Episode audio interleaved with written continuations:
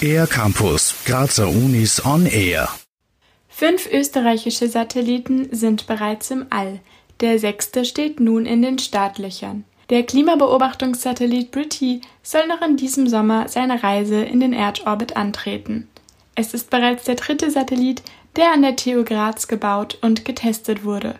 Projektleiterin Manuela Wenger erklärt die Mission von Pretty. Das Missionsziel des neuen Nanosatellitens Pretty ist einerseits die genaue Vermessung von Navigationssatellitensignalen, und zwar die direkten Signale, die von den Navigationssatelliten gesendet werden, als auch die reflektierten Signale der Erde. Und somit erhalten wir Informationen über die Höhe der Eisdecken, über den polaren Gebieten, die Höhen der, der Meeres und Ozeane, aber auch die Strömungen in den Meeren selbst. Um diese Informationen transparent und nutzbar zu machen, werden die Klimadaten in Echtzeit mit einem wissenschaftlichen Konsortium in Deutschland und Norwegen geteilt, um die Datenbanken für den Klimawandel stetig zu erweitern. Initialzünder des Projekts ist die European Space Agency, kurz ESA. Gesamtprojektleitung liegt beim österreichischen Luft- und Raumfahrtunternehmen Beyond Gravity.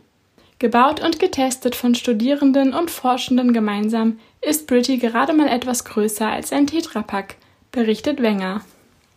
Es ist eine Herausforderung, in so ein kleines Volumen natürlich die ganzen Subsysteme zu verpacken, weil natürlich dieser Satellit muss neben der Nutzlast auch alle Systeme haben wie große Satelliten, zum Beispiel ein Energieversorgungssystem mit Batterien und Computern.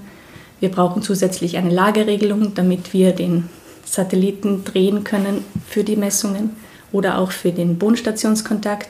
Wir brauchen Kommunikationssysteme, die die Kommunikation mit der Bodenstation herstellen und die wissenschaftlichen Daten runtersenden.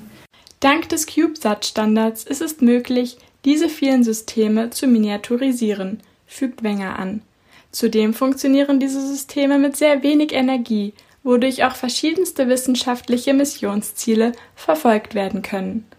Britty beginnt seine Reise mit einer Vega-C-Rakete vom Weltraumbahnhof in französisch Guayana.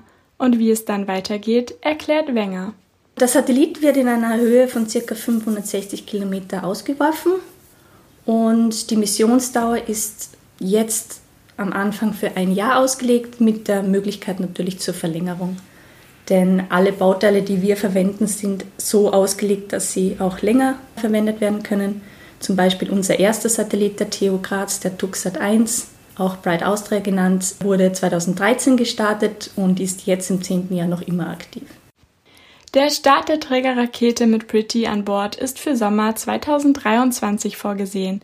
Für den R-Campus der Grazer Universitäten an Sophie Aue. Mehr über die Grazer Universitäten auf ercampus-graz.at